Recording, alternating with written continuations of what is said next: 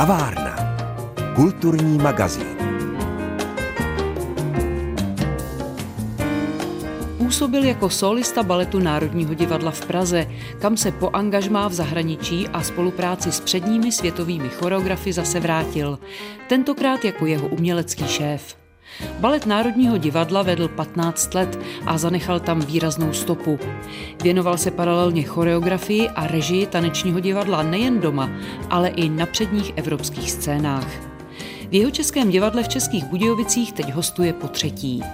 Hostem dnešní kavárny, kterou pro vás i tentokrát připravila Pavla Kuchtová, je někdejší tanečník, nyní režisér a choreograf Petr Zuska.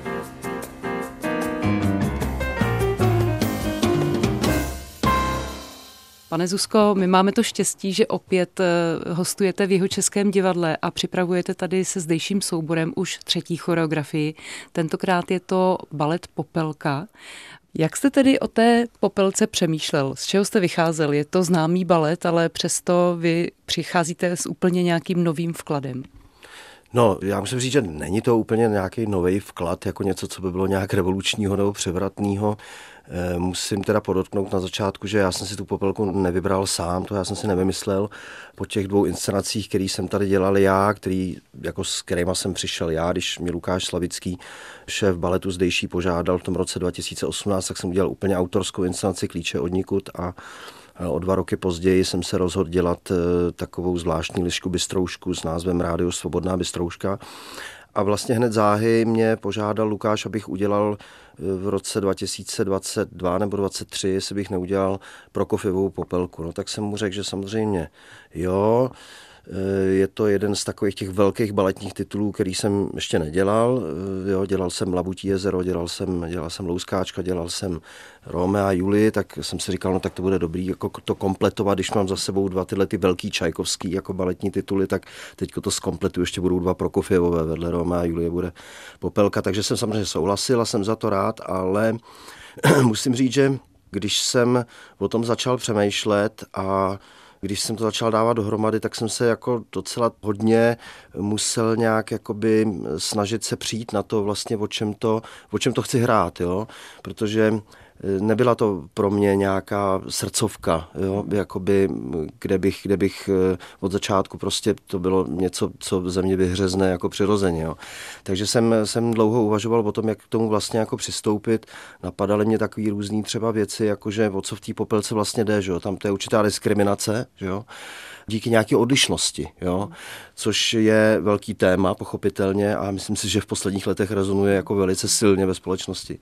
Takže jsem si říkal, to je zajímavý, no, že potom začnete poslouchat tu Prokofěvou hudbu a zjistíte, že byste kopala úplně jiný tunel. Jo?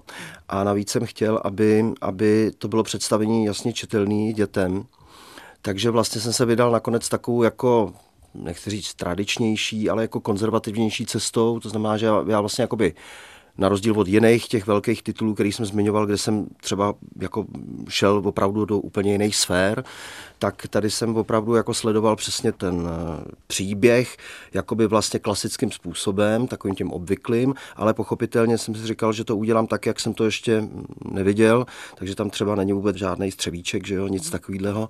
To už mě teda trošku unavuje na těch popelkách, jo, vždycky ta bota. Takže vlastně tohleto, tato symbolika vlastně toho hledání, té lásky, jako prostě je dělaná přes úplně něco jiného.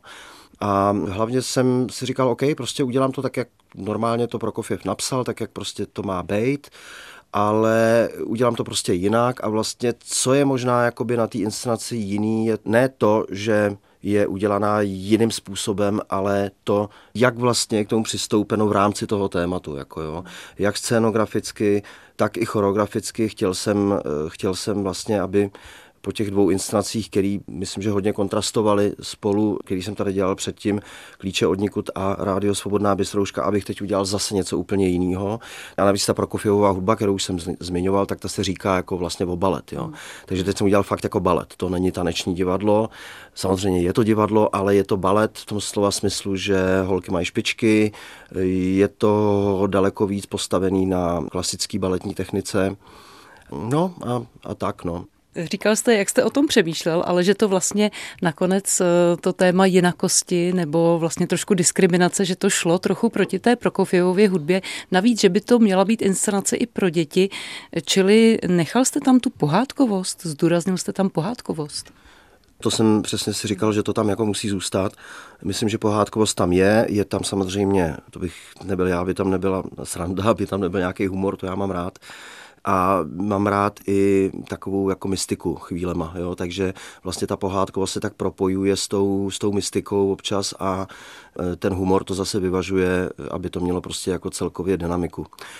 A ještě teda musím říct jednu věc čistě jako z hudební stránky, že já jsem si to jako, já jsem si vymyslel jakoby ten, ten scénář, podle toho jsme vlastně s dirigentem Davidem Švecem jakoby dali dohromady ten hudební scénář, samozřejmě jsme museli střihat, protože eh, některé ty scény, to vlastně se málo který choreograf dělá tyhle ty balety celý, to, to nejde, jo, to by trvalo tři a půl hodiny. A už u toho střihu jsme si uvědomili, nebo respektive já, David to možná věděl, že, že vlastně do toho Prokofěva třeba Romeo a Julie je úplně jiná hudba. Jo? To je od stejného skladatele, nevím kolik let je mezi tím, co to napsal. Ale tam vlastně to je daleko smířivější. Tam si můžete dovolit věci a vidíte, že vlastně vůbec neuškodíte jakoby ty jedné ty linii, jo? že třeba z pěti minut uděláte tři a půl. Jo? A dá se to a je to muzikantsky naprosto, naprosto jako košer. A tady já říkám, Davide, hele, tady já bych to chtěl sem a potom odsaď, tady to krásně naváže. A on říká, nenaváže. A já říkám, jak to? Tam, ono je to o půl tónu jinde. a když to posloucháte, tak vás to neuvědomíte. Jo. A to tam má furt ten Prokofiev, jo. takže to se hrozně špatně šahá. Jo.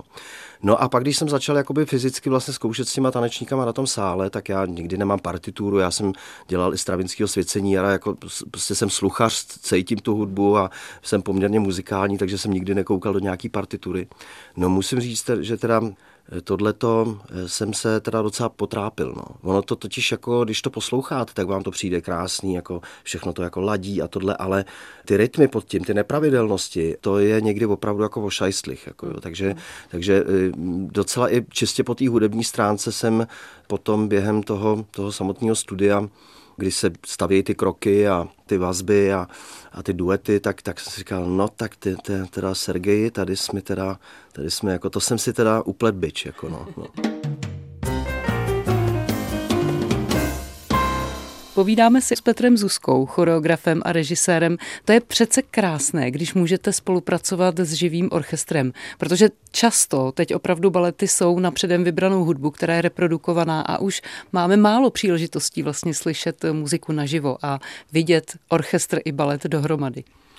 No, tak myslím, že tady asi možná v Českých Budějovicích nebo baletu jeho českého divadla těch samozřejmě z pochopitelných důvodů je ten počet omezený, ale třeba když jsem šéfoval baletu Národního divadla těch 15 let, tak vlastně nejméně polovina nebo dvě třetiny těch představení vlastně i moderních byla na orchestr. Já jsem i rád, že vlastně ta třetí instance je i jiná v tom, že vlastně teď mám teda k dispozici, k dispozici orchestry, je to pochopitelně úplně jiný pocit, že jo, ten pocit vizuální, a zároveň vlastně poslechovej je, je, je skombinovaný, že jo? Je, to, je to prostě, když máte živý orchestr, tak je to ten zážitek pro toho diváka je vždycky jakoby jiný.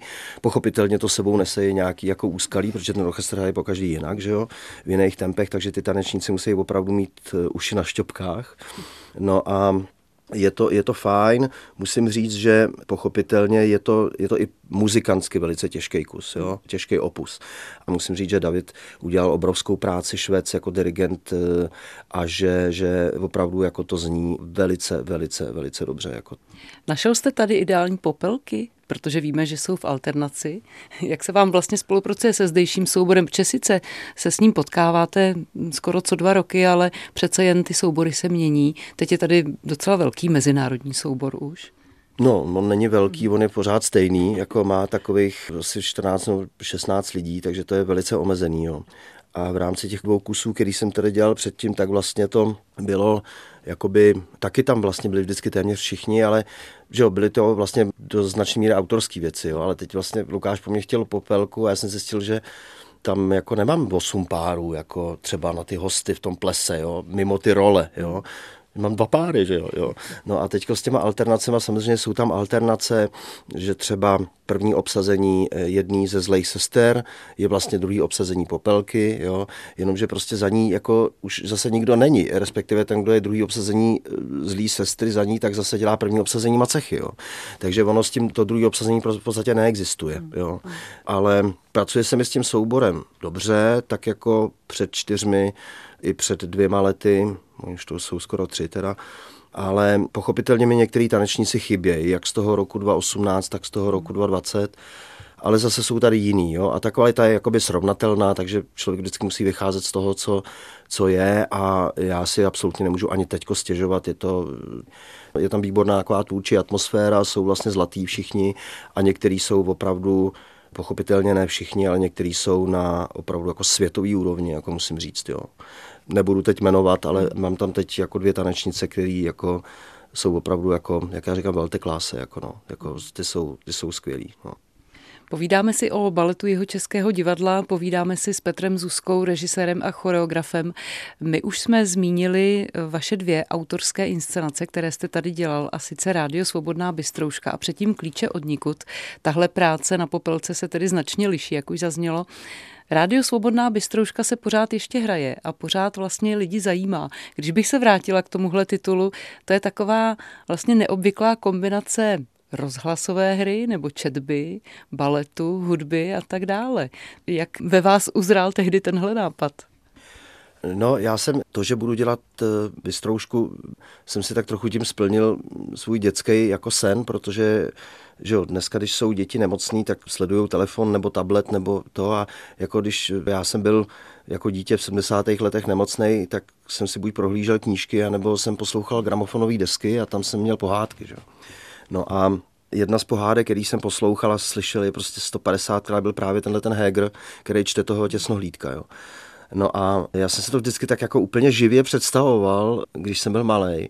A vlastně mě napadlo, a, a tahle ta idea dělat toho Hegera, On samozřejmě nenamluvil jenom liš, Lišku Bystroušku, ale to, to je takový nejtypičtější ještě tím hantecem jakoby brněnským, takže, takže já jsem říkal, já tohohle toho Hegra chci dělat prostě. A vlastně použít to mluvené slovo jako hudbu, jo.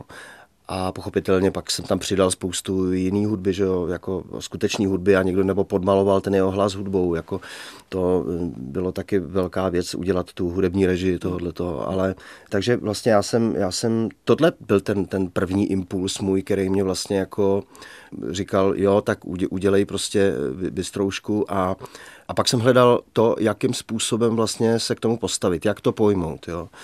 No a tehdy vlastně Štěpán Věnojovský, který se mnou spolupracoval jakoby na té původní ideji a na tom, na tom scénáři, tak vlastně přišel s takovým zásadním nápadem, že vlastně když to Heger v tom roce 62 nahrál v tom brněnském studiu, tak eh, by bylo fajn, kdyby vlastně se to odehrávalo jakoby ve studiu rozhlasovým 60. let a že vlastně že vlastně ty lidi, kteří jsou zaměstnaní v tom studiu, se prostě v rámci nějakého snu převtělují prostě do těch zvířat a do, to, do těch aktérů toho příběhu a pak zase zpátky, jo.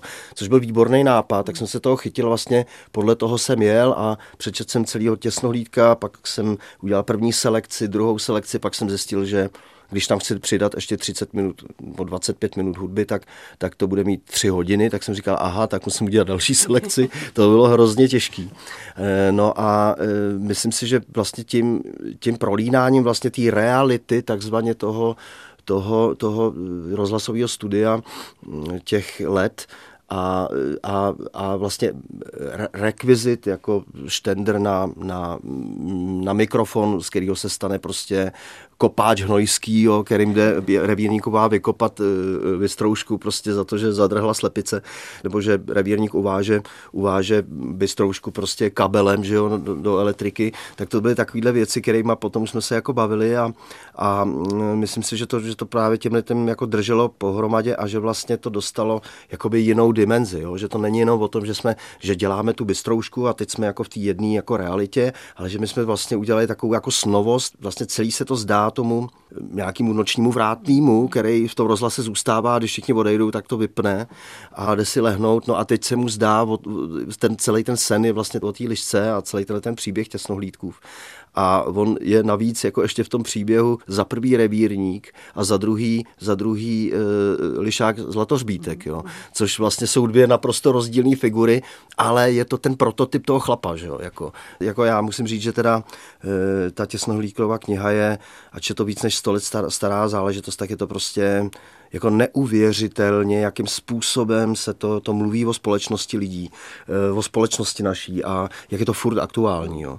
To jsem si vlastně uvědomil, až když jsem to znova jako začal číst, pochopitelně jako dítě u té gramofonové desky, eh, jsem takhle daleko dohlíd. No.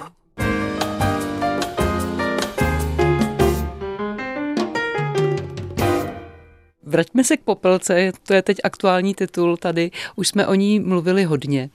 Vezme nás Popelka do snu? Vezme nás do pohádky, to už jsme prozradili, ale vezme nás i do snu? Určitě. Ta inscenace je poměrně komplikovaná z hlediska těch světel, protože tam máme takový polopropustný zrcadlo a, a, takový, a takový tyly, za kterými občas jako chceme, aby něco bylo vidět, pak zase nechceme. A to není úplně legrace tohle to udělat. Když to dobře nasvítíte, tak z druhé strany, že to lízne tu stěnu a není tam moc světla, tak tam nikoho neuvidíte. Takže tam jsou věci právě ty, jako, jako takový magičtější, takový jako kouzelnější v tom smyslu, že snovější, přesně jak jste řekla, že spoustu věcí se tam děje vlastně jakoby mimo realitu, jo? že najednou vystoupíte z reality díky něčemu a potom se do té reality zase jako vrátíte a je to prostě třeba popelčená představa nebo popelčená vzpomínka na rodiče, který umřeli a takovýhle, takovýhle jako věci. To já mám jako všeobecně hodně rád, jako já to hodně používám ve svých věcech. Takový ty zastavení v čase, kdy vlastně se děje něco, je to jako vteřina třeba v hlavě toho hlavního hrdiny a, a přitom to trvá pět minut. No.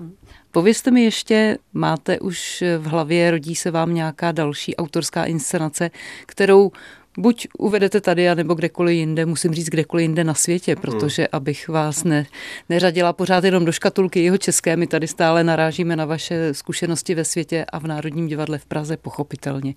No, já jsem dělal před eh, dvěma lety vlastně premiéru, teď to budou dva roky, co jsem udělal premiéru autorské inscenace v, eh, v Davidském divadle s hercema. Hmm. To nebylo poprvé, co jsem dělal s hercema, ale tohle to bylo opravdu jako vlastně moje věc, jako celý, jako i v rámci toho, že jsem do toho vlastně autorsky, že to byla jako moje nějak záležitost, i když pochopitelně ty herci daleko víc jako se spoluúčastnějí toho vytváření toho celku, tak já bych jako všeobecně rád s hercema Eh, pracoval dál a to teď jako nebudu, nebudu zakřikovat jako nějaký možnosti mám, eh, ale nechci, zatím to není jako úplně jasný, tak o tom nechci mluvit. Ale o čem bych rád mluvil a co je opravdu teda můj sen, co se týče jako tanečního divadla nebo, nebo baletu, právě v Estonsku, kde jsem dělal, oni tam dělali mýho Romea Julii, ale jako převzatou inscenaci z Prahy, ještě pár let předtím. A teď jsem pro ně udělal to Labutí jezero, který teda musím říct sebekriticky, že se teda velmi povedlo. A e, pochopitelně se mnou chtějí dělat dál. A teď já jsem přišel s nápadem, jo. A to, je, to by byla jako obrovská věc, protože jeden ze současných eh, ze současných moderních eh, skladatelů vážní hudby, který se jmenuje Arvo Pert, eh, je estonec původně, i když je celý život v Berlíně a já jsem na jeho hudbu samozřejmě tvořil už několikrát, ale nikdy ne velkou věc a dokonce jsem pro Opel v Drážďanech v roce 2000 2001 mi volal do šatny sám Arvo Perc z Berlína, jestli jsem spokojený s orchestrem, jestli, jestli to hrajou dobře. Jo. Hráli to hrozně ten den a já jsem samozřejmě řekl, že všechno je v pořádku. Jo. No a, a Arvo Pert totiž oslaví, on je ročník 35 a v roce, 20, v roce 2025 mu bude 90. A já jsem jim řekl, hele přátelé, bude to mastný, ale pojďte udělat normálně s orchestrem, s operním sborem, jo, protože on má uh, strašně moc duchovní hudby, která je zpívaná, je to prostě, on, jako to je taková síla jeho hudba, že já jsem říkal, pojďme, já vám udělám jako tribute to Arvo Pärt a pojďme to udělat jako společný projekt baletu a opery, jako, jako, a pojďme ho pozvat. Jako. Ale myslím si, že jako tohle to nikdo jiný neudělá. Jo. Takže tohle, kdyby vyšlo, tak to by se mi teda fakt líbilo. A nejenom proto, že je Arvo Pertovi 90, ale protože ta jeho hudba je pro mě nesmírně inspirativní. Tak já vám moc přeju, ať se vám tenhle sen splní, ať se zhmotní, ať si zkrátka s Arvo Pertem potom při jeho devadesátinách třeba padnete kolem krku při premiéře. Díky, že jste si na nás udělal čas, že jste byl hostem kavárny. Bylo mi potěšením strávit s vámi podvečerní čas. Bylo to moc fajn, děkuju a zdravím posluchače.